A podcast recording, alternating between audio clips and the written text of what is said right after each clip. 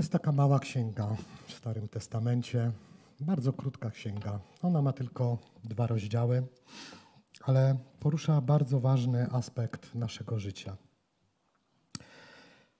Jest to księga, w której w bardzo szczególny sposób przemawia do nas Bóg i w taki bardzo jednoznaczny sposób wyraża w tej księdze swoją wolę. Tą księgą jest księga Aggeusza. Bóg w tej księdze zawiera pewną prawdę, pewną myśl, którą chciałbym się podzielić dzisiaj z Wami. Mottem tej mojej usługi, które zresztą pojawiło się na slajdzie rozpoczynającym nasze nabożeństwo, jest więcej chwały. Bóg przez tego małego proroka, tak go nazywali, bo napisał tylko jedną księgę. Bóg przez tego małego proroka powiedział, że przysposobi więcej chwały temu miejscu. W tej księdze wyraźnie jest mowa o Jerozolimie, o świątyni, ale wierzę i ufam, że jeśli mamy tyle wiary, to możemy przez tą wiarę wybiec daleko bardziej do czasów nam współczesnych i uchwycić się tej obietnicy, która jest pokazana w tej księdze jak własnej. Więc otwórzmy tę księgę. Księga Geusza, rozdział drugi, wersety 6-9. Gdyż tak mówi Pan zastępów. Jeszcze raz, za małą chwilkę, poruszę niebiosa i ziemię, morze i ląd stały. Poruszę wszystkie narody, tak, że napłyną kosztowności wszystkich narodów i napełnię ten dom chwałą, mówi Pan zastępów. Bo moje jest srebro i moje jest złoto, mówi Pan zastępów. Przyszła chwała tego domu będzie większa niż dawna, mówi Pan zastępów. I miejsce to obdarzę pokojem mówi Pan zastępów. Widzimy w tym fragmencie, że Bóg jest czymś bardzo mocno zainteresowany. Widzi jakiś stan rzeczy i o tym stanie rzeczy za chwileczkę będę mówił.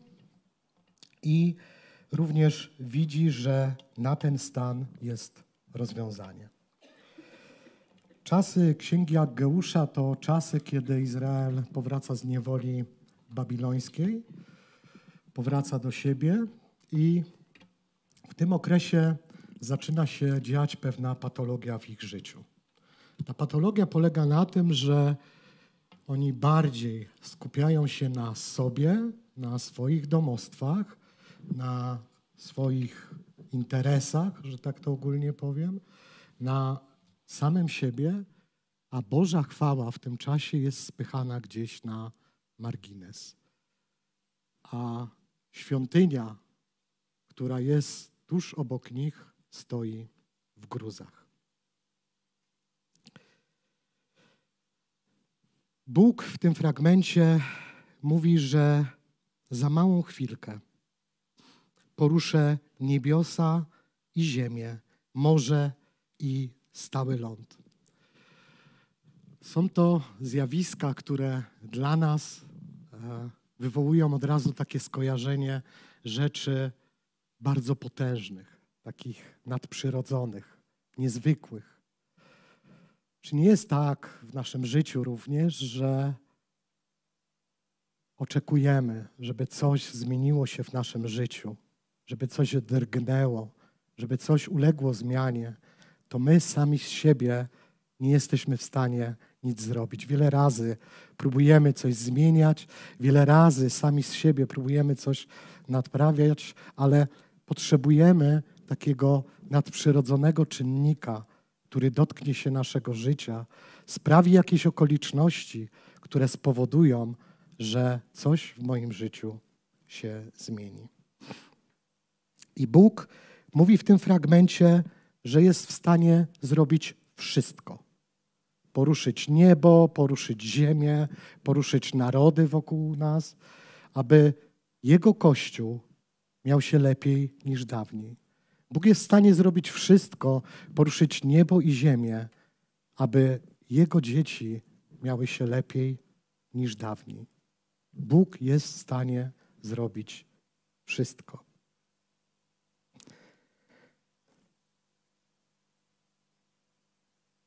Czy marzy nam się więcej chwały na tym miejscu? Czy mamy takie oczekiwania? Czy marzymy o tym, abyśmy my jako Kościół mieli wpływ na to miasto, na ten region? Czy myślimy o tym? Czy oczekujemy tego od Boga? Czy marzymy o tym? Bóg obiecuje, że jest w stanie wokół nas uczynić wszystko. Uczynić wszystko. Ale w tym fragmencie zabrakło mi jednej rzeczy. Zabrakło mi e, wspomnienia. Zauważcie, że w tym fragmencie nie ma nic o ludziach, do których są adresowane te słowa. Bóg mówi o okolicznościach, o tym, co może wydarzyć się wokół nas, ale nie mówi nic o mnie i o tobie. Bóg mówi: Jestem w stanie przygotować ci wszystko, dowolne warunki stworzyć do tego, aby chwała tego miejsca była większa niż dawniej. Ale nic nie mówi o ludziach, o mnie, o tobie. Czyżby zapomniał? No właśnie nie. Księga Geusza, rozdział pierwszy, werset ósmy. Idźcie w góry, sprowadźcie drzewo i budujcie dom, a upodobam go sobie i ukaże się w nim chwale, mówi Pan. Idźcie w góry. Sprowadźcie drzewo i budujcie dom, a upodobam go sobie i ukaże się w nim chwale, mówi Pan. I o tych punktach na tym wersecie będę chciał zbudować dalsze zwiastowanie. Niech to będzie takim mottem, które będzie nas prowadziło przez Boże Słowo. Idźcie w góry. Dlaczego Bóg chce, abyśmy szli w góry? Proste pytanie. Druga Mojżeszowa, druga Mojżeszowa, rozdział 15.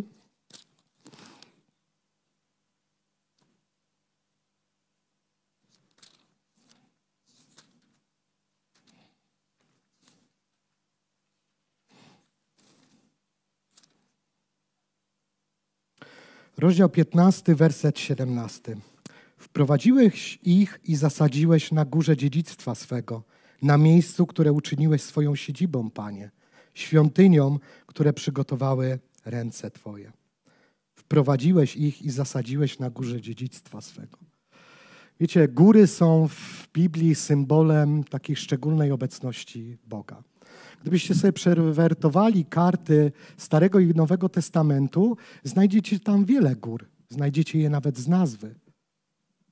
Góry są miejscem również szczególnych wydarzeń. Pamiętacie górę przemienienia, na którą Jezus udał się z uczniami? Działy się tam niezwykłe rzeczy. Góry są dla nas ważne.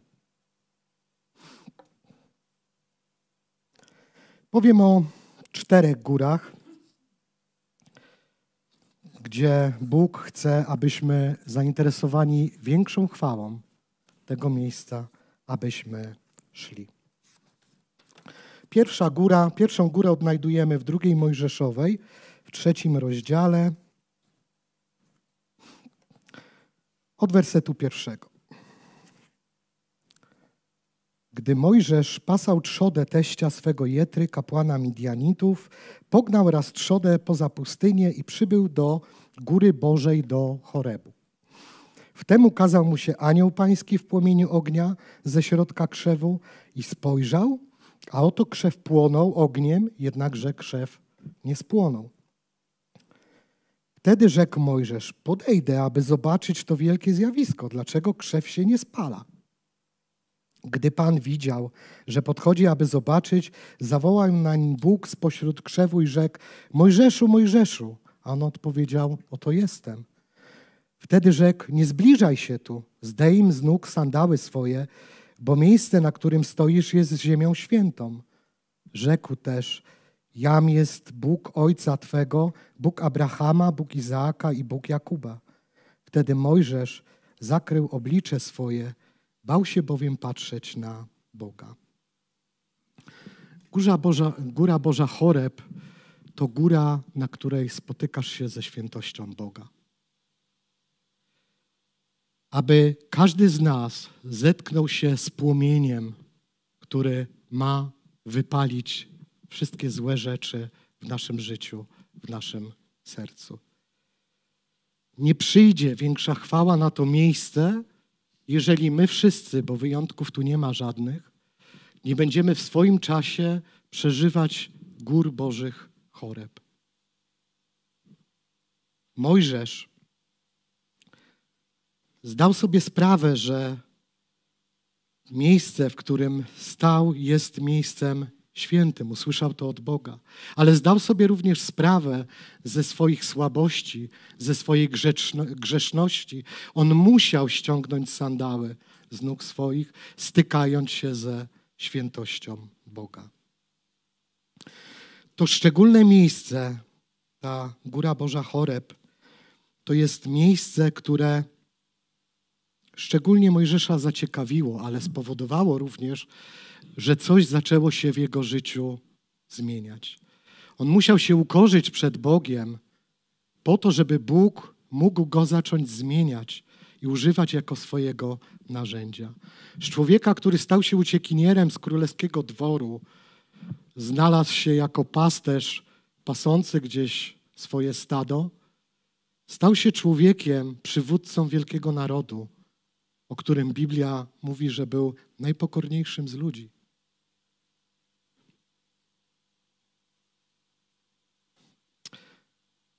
Burza, y, góra Boża Choreb to góra, w która ma mnie zmieniać, która ma mnie wypalać, ma wypalać moje złe postawy, moje złe myśli. Ale zauważcie, że krzew się palił, ale się nie spalił. Krzew się palił, ale nie spłonął.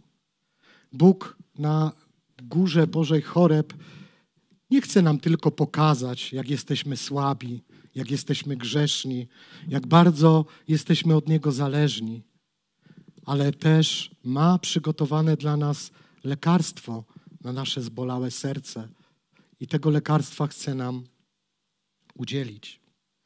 Góra Boża Choreb to miejsce, na którym Bóg łamie to, co nieczyste w moim życiu.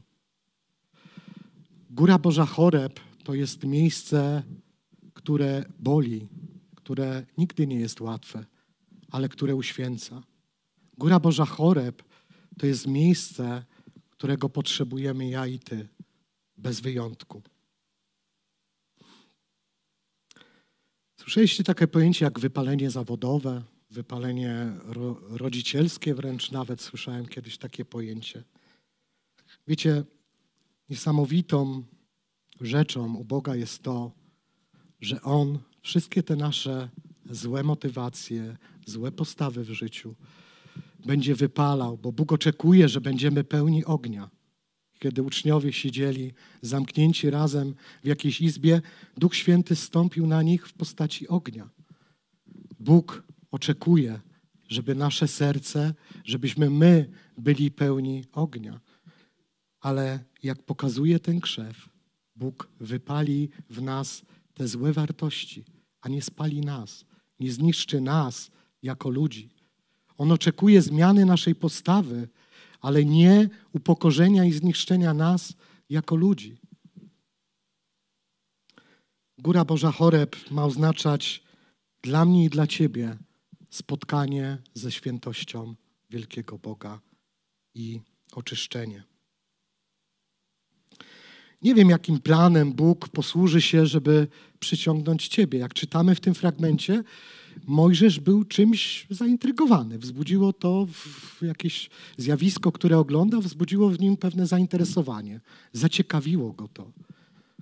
Bóg zna nas najlepiej. Bóg będzie wiedział, jak do każdego z nas podejść, jakiego sposobu użyć, aby objawić nam się w naszym życiu. U Mojżesza była to ciekawość. W moim przypadku była to chęć udowodnienia światu, że Boga nie ma. tak ja spotkałem Boga w swoim życiu. A więc Góra Boża Choreb to spotkanie ze świętością Boga i oczyszczenie naszego życia. Druga góra, o której chciałbym Wam powiedzieć, to Góra Synaj. Kojarzycie taką górę? Przynajmniej z nazwy, mam nadzieję.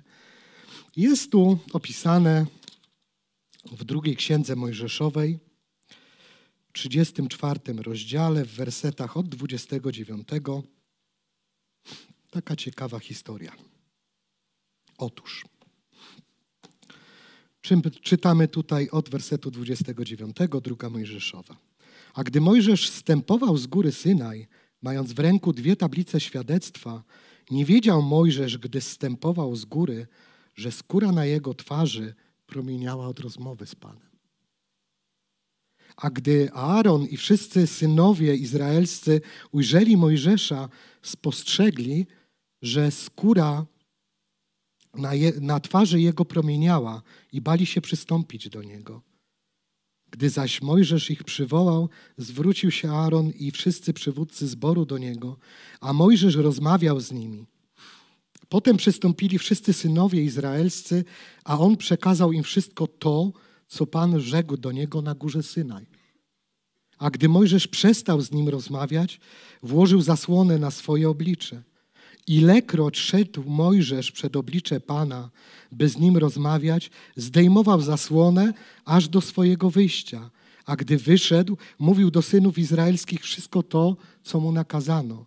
A gdy synowie izraelscy patrzyli na twarz Mojżesza, a skóra na twarzy Mojżesza promieniała, Mojżesz nakładał z powrotem zasłonę na swoją twarz aż do czasu, gdy odchodził, by rozmawiać z Panem.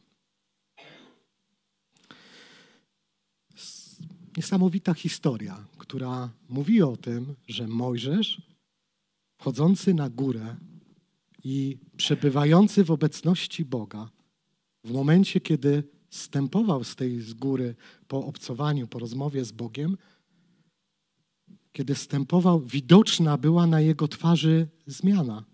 On, przepraszam, promieniował, jak pisze Słowo Boże. Tak? Czyli ludzie, którzy patrzyli na Mojżesza schodzącego z góry, który przebywał z Bogiem, od razu dostrzegali w nim pewną zmianę. Na tej górze Bóg chce Ciebie zmienić. To nie jest tak jak na chorebie, gdzie Bóg chce Ci pokazać, że jesteś słaby. Góra Synaj ma zmienić Twoje motywacje, Twoje nastawienie, Twoje myśli. Tylko Bóg może tego dokonać. Tylko przebywanie w obecności Boga może dokonać tej zmiany. Dlatego Ty i ja potrzebujemy góry Bożej na Synaju. Możemy sobie zadać pytanie, jak świat, jak nasi znajomi w pracy, rodzina, nasi przyjaciele, sąsiedzi jak nasze otoczenie reaguje, kiedy na nas patrzy. Czy widzi w nas odbicie Jezusa? To jest świadectwem tylko i wyłącznie tego, ile czasu spędzamy na górze Synaj. Bo tylko wtedy ta zmiana będzie widoczna i dostrzegalna. I bardziej będzie przemienione moje życie. Tylko obecność i obcowanie z Bogiem może tej zmiany dokonać. Można zapytać retorycznie, co wpływa na Twoje życie? Czym się na co dzień ładujesz? Czym się karmisz? Z czego wynikają motywacje Twojego działania w życiu? Co wpływa do Twojego wnętrza? Jakie treści, wartości otaczają Twoje serce? Czym się karmisz na co dzień? Mojżesz przebywał z Bogiem i to było widać. Wiecie, jestem przekonany, że nasze fizyczne ciało jest możliwością wyrażenia tego, co jest w naszym sercu. Jeżeli prawdziwie nasze serce ma wartość uświęconą przez Boga, to jestem o tym przekonany, że nasze słowa, myśli i uczynki będą za tym szły, że będzie to widać. Będzie to widoczne dla ludzi. Będzie to odbite wręcz nawet na naszej twarzy, jak w przypadku Mojżesza. A więc przebywajmy na górze Synaj, aby zmienić nasze postawy w obecności Boga. Przechodzimy do Nowego Testamentu. Trzecia góra to Góra Oliwna. To Góra Oliwna, jej opis, historię z nią związaną znajdujemy w Ewangelii Łukasza w 22 rozdziale, wersety 39 i 40.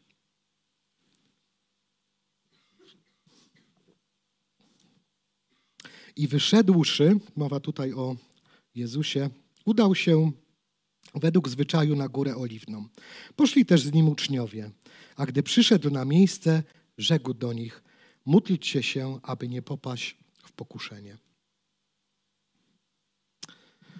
Ta góra jest taką, taką bardzo szczególną i interesującą górą z kilku powodów.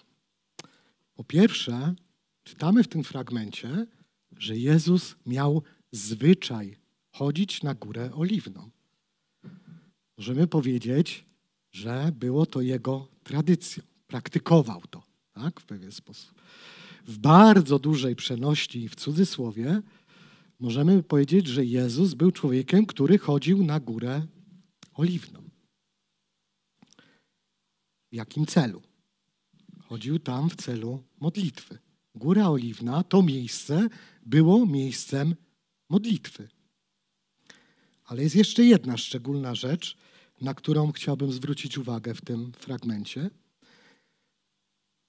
Zauważcie, że jest to góra, na którą, jak napisał Jezus, są napisane słowa, poszli też z nim uczniowie.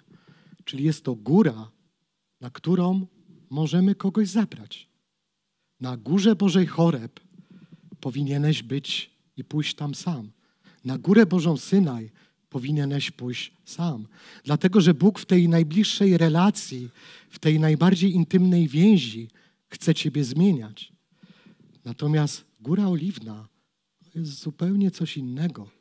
To jest miejsce, do którego możemy kogoś zaprosić, do którego możemy z kimś pójść. To miejsce modlitwy. Będziemy się na tej górze modlić. Po co? Bo to fajny czas, bo potrzebujemy przedstawić Bogu listę swoich próśb, skargi, zażaleń, swoich potrzeb, rzeczy dobrych i złych. Nie.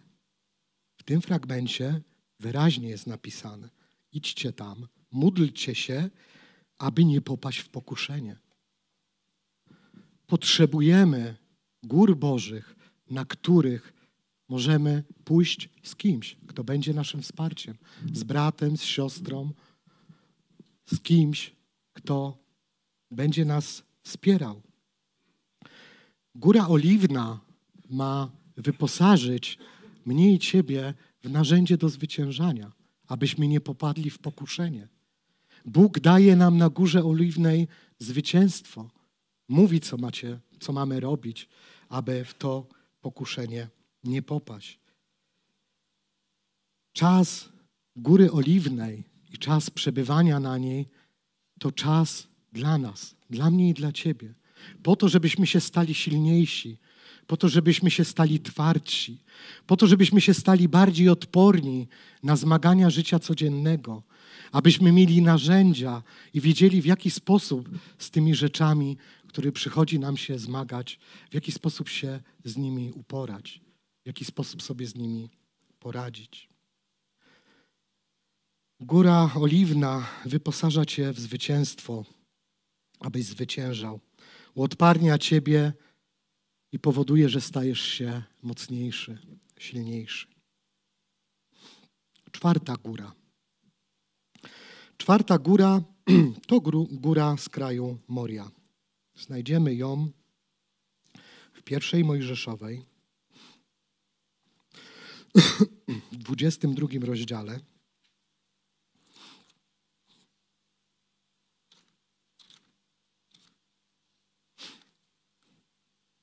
Od wersetu pierwszego. Po tych wydarzeniach wystawił Bóg Abrahama na próbę i rzekł do niego: Abrahamie, a on powiedział: Oto ja. I rzekł: Weź syna swego jedynaka, Izaaka, którego miłujesz, i udaj się do kraju Moria i złóż go tam w ofierze całopalnej na jednej z gór, o których ci powiem. I co? Wstał tedy Abraham wczesnym rankiem, osiodłał osła swego i wziął z sobą dwóch ze sług swoich i syna swego Izaaka, a narąbawszy drew na całopalenie, wstał i poszedł na miejsce, o którym powiedział mu Bóg. Trzeciego dnia podniósł Abraham oczy swoje i ujrzał z daleka to miejsce. Czyli on idąc tam, cały czas widział, gdzie idzie i po co idzie. Wtedy rzekł Abraham do sług swoich: Zostańcie tutaj z osłem, a ja i chłopiec pójdziemy tam, a gdy się pomodlimy, wrócimy do was. Abraham wziął drwa na całopalenie i włożył je na syna swego Izaaka, sam zaś wziął do ręki ogień i nóż i poszli obaj razem. I rzekł Izaak do ojca swego Abrahama tak: Ojcze mój, a ten odpowiedział: Oto jestem, synu.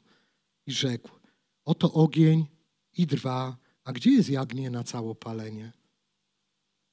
Abraham odpowiedział: Bóg patrzy sobie jagnię na całopalenie, synu mój. I szli obaj razem. A gdy przybyli na miejsce, o którym mu Bóg powiedział, zbudował tam Abraham ołtarz i ułożył drwa. Potem związał syna swego Izaaka i położył go na ołtarzu na drwach. I wyciągnął Abraham swoją rękę i wziął nóż, aby zabić syna swego. Lecz anioł pański zawołał nań z nieba i rzekł: Abrahamie, Abrahamie. A on rzekł: Otom ja. I rzekł: Nie podnoś ręki na chłopca i nie, nie czyń mu nic, bo teraz wiem, że boisz się Boga, gdyż nie wzbraniałeś się ofiarować mi jedynego syna swego. A gdy Abraham podniósł oczy, ujrzał za sobą barana, który rogami uwikłał się w krzakach. Poszedł wtedy Abraham i wziąwszy barana, złożył go na całopalenie zamiast syna swego. I nazwał Abraham to miejsce Pan zaopatruje. Dlatego mówi się po dziś dzień, na górze Pana jest zaopatrzenie. Na górze Pana jest zaopatrzenie. To czwarty powód, dla którego Bóg chce, abyśmy poszli w góry, bo tam jest zaopatrzenie, bo tam jest odpowiedź na Twoje rozterki, na Twoje pytania, na te wszystkie rzeczy, z którymi się zmagasz codziennie. Tam jest zaopatrzenie. Wiecie, to, to jest miejsce, w którym Bóg jest szczególnie, w taki szczególny sposób uhonorowany, bo kiedy czytamy tą historię i też wiele razy się na tym złapałem, to wiecie, to tak się lekko czyta wręcz nawet. Nie, no, wziął, poszedł, nie, szedł synem, wziął nóż, zbudował ołtarz. Wiecie, jestem przekonany jako ojciec, że ta droga, ten cały czas podróży, to było niekończące się pasmo cierpienia, zmagania i wahań. Być może dowiemy się kiedyś, ile razy, ile razy tak naprawdę Abraham myślał o tym, żeby zawrócić. Wiecie, to nie jest tak lekko. Wziął, związał syna, tak? Ten syn pyta go, mówi, widzi, że nie ma jagnięcia. Mówi, skąd weźmiemy ofiarę? Wiecie, przecież Abraham mógł mu powiedzieć, no synu, nie ma ofiary, to ty nią będziesz. Bóg, którego kocham, Bóg, któremu ufam, kazał mi ciebie zabić i złożyć w ofierze. Wiecie, to omijanie prawdy, to no ja, ja widzę, że to nie przeszło mu przez gardło. Dlatego powiedział, Bóg jest wielki, Bóg tam sobie coś znajdzie. Nie martw się, synu. Ale myślę, że kosztowało go to bardzo, bardzo wiele. Idziemy na górę w kraju Moria, bo tam jest zaopatrzenie. Podsumowując, na pierwszą górę idziemy, bo tam jest Boża świętość, która daje nam oczyszczenie. Na drugą górę idziemy po to, żeby Bóg przemienił mnie i Ciebie, a zmianę tą było widać na zewnątrz. Idziemy na górę oliwną wreszcie, bo tam Bóg daje nam narzędzie do tego, aby zwyciężać, abyśmy nie popadli w pokuszenie. I czwarte, czwarta góra, tam jest Bóg, który zaopatruje mnie i ciebie po brzegi, żeby ci niczego nie zabrakło. Wracamy do Aggeusza.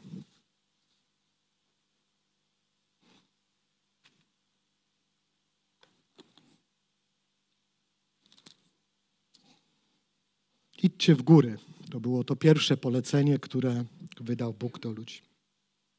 Sprowadźcie drzewo. To drugi punkt. Wiecie, symbolika drzewa jest bardzo szczególna w Biblii. Już na samym jej początku jest opis ogrodu Eden, w którym rosły różne drzewa. W tym wspomniany jest w Bożym Słowie dwa drzewa, które były takim drzewem szczególnym. Pierwsze to było drzewo poznania tego, co dobre i tego, co złe. Drugim drzewem było drzewo życia, po to, żeby nie umrzeć, po to, żeby żyć wiecznie. Człowiek wybrał to nieszczególne. Człowiek wybrał to nieszczególne. Wiecie, abstrakcyjne pytanie, ono właściwie w tej chwili nie ma żadnego uzasadnienia poza hipotetycznym rozważeniem, jakbyśmy się zachowali w sytuacji, kiedy byśmy mieli wybór dzisiaj. Co byś wybrał? Wiedzę, poznanie dobra i zła, czy wybrałbyś drzewo życia po to, żeby żyć wiecznie? Wiecie, kiedy patrzę na dzisiejszy świat i widzę ludzi, którzy tak bardzo w dziedzinie medycyny, w jakichkolwiek innych dziedzinach nauki dążą do tego, żeby wydłużyć ludzkie życie, albo uchwycić gdzieś ten pierwiastek życia wiecznego i spowodować, że my jako ludzie albo nie będziemy się w ogóle starzeć, albo nie będziemy umierać, to nasuwa mi się prosty wniosek. Człowiek po tylu tysiącach lat w XXI wieku zaczyna tęsknić za wiecznością, zaczyna tęsknić za drzewem życia, ale gubi nas wiedza, którą chcieliśmy posiąść. Są w Biblii dwa szczególne drzewa, o których chciałbym Wam e, powiedzieć. One się znajdują w Nowym Testamencie, a nawet znamy ich lokalizację. To jest drzewo na drodze do Jericha. Jedno z nich, wymienione nawet z gatunku, jest to drzewo sykomory. A drugie drzewo z gatunku wymienione nie jest, ale mam tu pewne przypuszczenie, którym też będę się dzielił. Przechodzimy teraz do Ewangelii Łukasza, do rozdziału 19, od wersetu pierwszego. I wszedłszy do Jericha, przechodził przez nie. A oto mąż imieniem Zacheusz, przełożony nad celnikami, człowiek bogaty, pragnął widzieć Jezusa. Kto to jest? Lecz nie mógł z powodu tłumu, gdyż był małego wzrostu.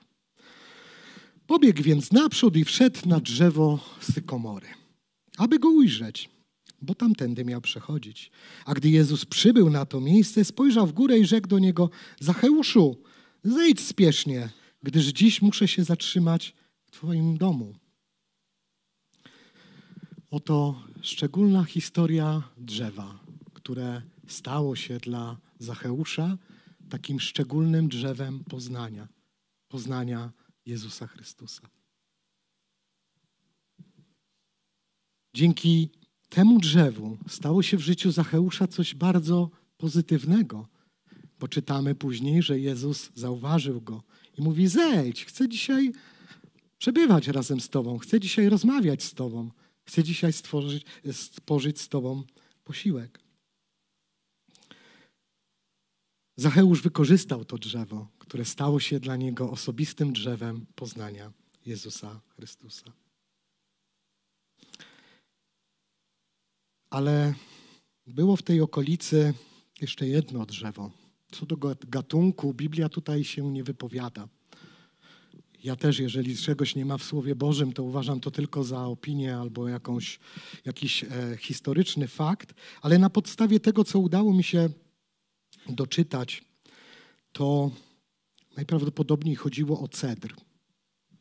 Cedr to taki szczególny gatunek drzewa, o który mogło chodzić on miał pewną taką właściwość, miał dro, dobre drewno, dobre drewno, które pomimo tego, że wielokrotnie wbijano w nie gwoździe, ono się nie rozszczepiało. Było bardzo twardym drewnem. To było również drewno, które miało tak mocną strukturę w tamtym klimacie, że doskonale się nadawało do tego, żeby zbudować z niego pewną konstrukcję, żeby użyć go jako belka, na której będzie można za pomocą tychże gwoździ przybić kogoś do tego drzewa. To szczególne drzewo, na którym umarł Syn Boży, za mnie i za Ciebie, stało się dla mnie i dla Ciebie drzewem życia. Bo tam Syn Boży umarł za moje grzechy.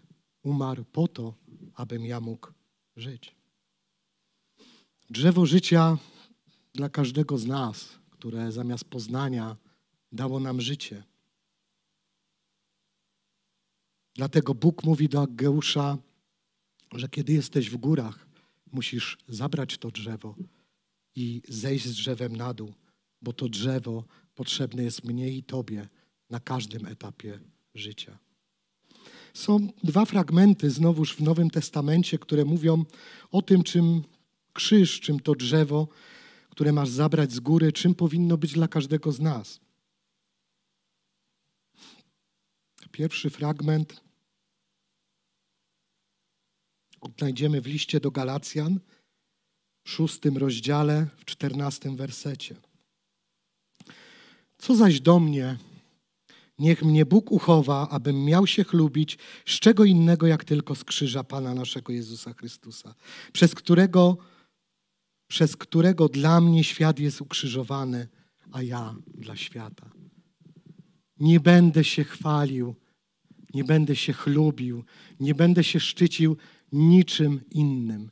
I choćbyście poćwiartowali moje ciało, to każda część tego poćwiartowanego ciała będzie krzyczeć o krzyżu. Pawle, dlaczego krzyż? Dlaczego on jest taki ważny? Dlatego, że on mi pokazuje, że świat został na nim przybity wraz z Jezusem. Że dla mnie świat przestał istnieć. Dla mnie świat, jego filozofia, postawy, zachowania, tym, czym się ten świat kieruje, zostały przybite tam na krzyżu. To przestało mieć dla mnie znaczenie, przestało dla mnie istnieć. Świat został dla mnie ukrzyżowany na krzyżu. Ale jak czytamy w tym słowie, nie tylko świat, ale jak mówi Paweł, ale ja dla świata również. Ja dla świata także. Ja dla świata również umarłem. Zrozumcie dobrze ten fragment. Nie chodzi o umieranie dla ludzi, alienowanie się, wyłączanie się z tego świata. Słowo Boże mówi tutaj o pewnych wartościach, którymi kieruje się świat, a którymi powinniśmy kierować się my. To drzewo stało się miejscem śmierci dla świata paskuc, które on ze sobą niesie, filozofii gonitwy za pieniądzem, za dobrobytem, za egoizmem, za potrzebami samego siebie, możecie tutaj podstawić sobie, co tylko chcecie. Te wszystkie zmagania, które przechodzicie albo przechodziliście, to powinno dla mnie umrzeć. To przestało dla mnie istnieć. Ten krzyż to miejsce świata znaczy to miejsce ukrzyżowania świata i również wartości dla mnie. Jest drugi fragment, również w liście do Galacjan, który mówi o tym, czym krzyż, czym to drzewo życia powinno być dla mnie i dla Ciebie. Galacjan, drugi rozdział, werset dwudziesty. Z Chrystusem jestem ukrzyżowany. Żyję już nie ja, ale żyje we mnie Chrystus, a obecne życie moje w ciele jest życiem w wierze w Syna Bożego, który mnie umiłował i wydał samego siebie za mnie. Krzyż dla mnie i dla Ciebie powinien, podobnie jak dla Pawła, oznaczać dokładnie to samo. To powinno być miejsce, na którym świat umarł dla mnie, na którym ja umarłem dla świata. Ale gdyby tylko na krzyżu skończyła się ta historia, to bylibyśmy ludźmi przegranymi. Dlatego Paweł mówi: Z Chrystusem jestem ukrzyżowany, ale nie, żeby ogłaszać śmierć, tylko po to, abym żył we mnie Chrystus. To jest ten drugi aspekt krzyża. A więc góra nas uświęca, góra nas przemienia, góra daje nam zwycięstwo, góra daje nam zaopatrzenie, ale schodzimy z, drze z drzewem krzyża do naszego życia, aby obwieszczać, że wszystko, co nie jest Bożą wolą, nie istnieje dla mnie, a istnieje dla mnie i żyje we mnie żywy Chrystus. Wracamy do księgi Aggeusza.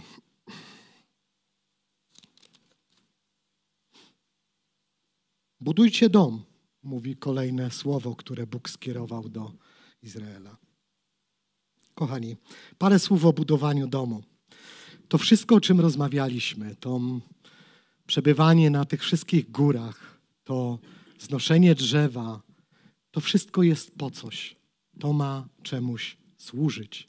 Bóg oczekuje, że kiedy zrobimy to wszystko, zaczniemy budować. Co mamy budować? Co mamy budować? W pierwszym liście Koryntian, w rozdziale trzecim, wersecie szesnastym, czytamy: Czyż nie wiecie, że świątynią Bożą jesteście i Duch Boży mieszka w Was? Mamy budować przede wszystkim świątynię w naszych sercach. W miejsce, które powinno być szczególnie uhonorowane, przygotowane i uświęcone po to, żeby w nim przebywał Bóg. To jest naszą odpowiedzialnością i zadaniem, którego bądźmy tego świadomi, nie wykona za nas nikt. Mamy się budować. Mamy budować. Kolejnym aspektem, jak budować, to jest to, co jest nazwane w Słowie Bożym ciałem Chrystusa, Kościołem, którego On jest głową. A więc mamy budować siebie nawzajem. Mamy budować siebie nawzajem. Do tego mamy przestrzeń w czasie takim jak teraz, dzisiaj. Do tego są spotkania modlitewne, grupy domowe. Mamy budować siebie nawzajem, troską, zainteresowaniem, rozmową, wsparciem, byciem podporą, miłością, okazywaniem cierpliwości, szacunku. Mamy być jednym ciałem w Chrystusie.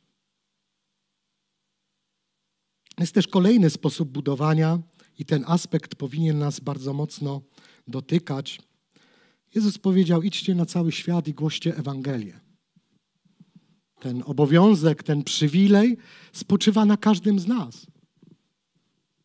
Ja, to słowo dotyka mnie w szczególny sposób, bo wiecie, mam problem wbrew pozorom w nawiązywaniu relacji z ludźmi, mówieniem w takim bardzo krótki, skomasowany sposób prawdy Ewangelii. Mam z tym problem, ale to w żaden sposób nie zwalnia mnie z tego i nie zwalnia nas wszystkich z tego, abyśmy szli na świat i głosili dobrą nowinę o Jezusie Chrystusie.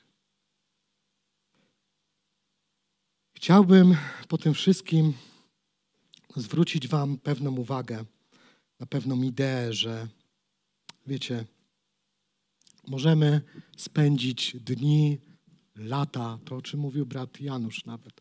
To też odnosi się do tej analogii bycia dzieckiem. Ale my, jako ludzie wierzący, możemy lata spędzić na górach. Możemy nawet znieść to drzewo z tych gór, tak? Ale dopóki nie zaczniemy czegoś budować, nie zacznie się coś w naszym życiu dziać, to nie ujrzymy więcej chwały na tym miejscu. Nie ujrzymy więcej chwały na tym miejscu. Można pójść w góry, można znieść drzewo, może być obfitość wszystkiego. Bóg przygotował, że jest Bóg powiedział, że jest w stanie przygotować wszystko. On poruszy niebo, ziemię, narody wokół nas. On zrobi wszystko. On zrobi daleko więcej niż tego oczekujemy. Ale to do nas i od nas zależy tak wiele. Czy my do tej współpracy, czy to zaproszenie do współpracy przyjmiemy? Chwała która ma przyjść, będzie większa niż ta z dawniej. za małą chwilkę, nie wiem ile to jest chwilka według Bożych kategorii, ale wiem, że Bóg obiecuje nam, że jest w stanie zrobić wszystko. Wszystko, aby chwała tego miejsca była większa niż dawniej. Wiecie, chciałbym, żeby to słowo dotknęło nas na rozpoczynający się dzisiaj tydzień, żebyśmy myśleli o tym, ile czasu spędzamy w górach, jak krzyż wpływa na moje i Twoje życie. Czy ja naprawdę jestem ukrzyżowany dla świata, a świat dla mnie? Czy naprawdę żyje we mnie Chrystus? I czy ja naprawdę jestem posłuszny i zwiastuję światu dobrą nowinę? A jeżeli nasze serce będzie miało taką motywację, takie pragnienie, żeby to miejsce wypełniło się Bożą chwałą, większą niż dawniej, to mamy bardzo prostą listę rzeczy do zrobienia. Pójdź w góry, zabierz drzewo i weź się do budowania. Niech Bóg będzie uwielbiony w tym słowie. Powstańmy.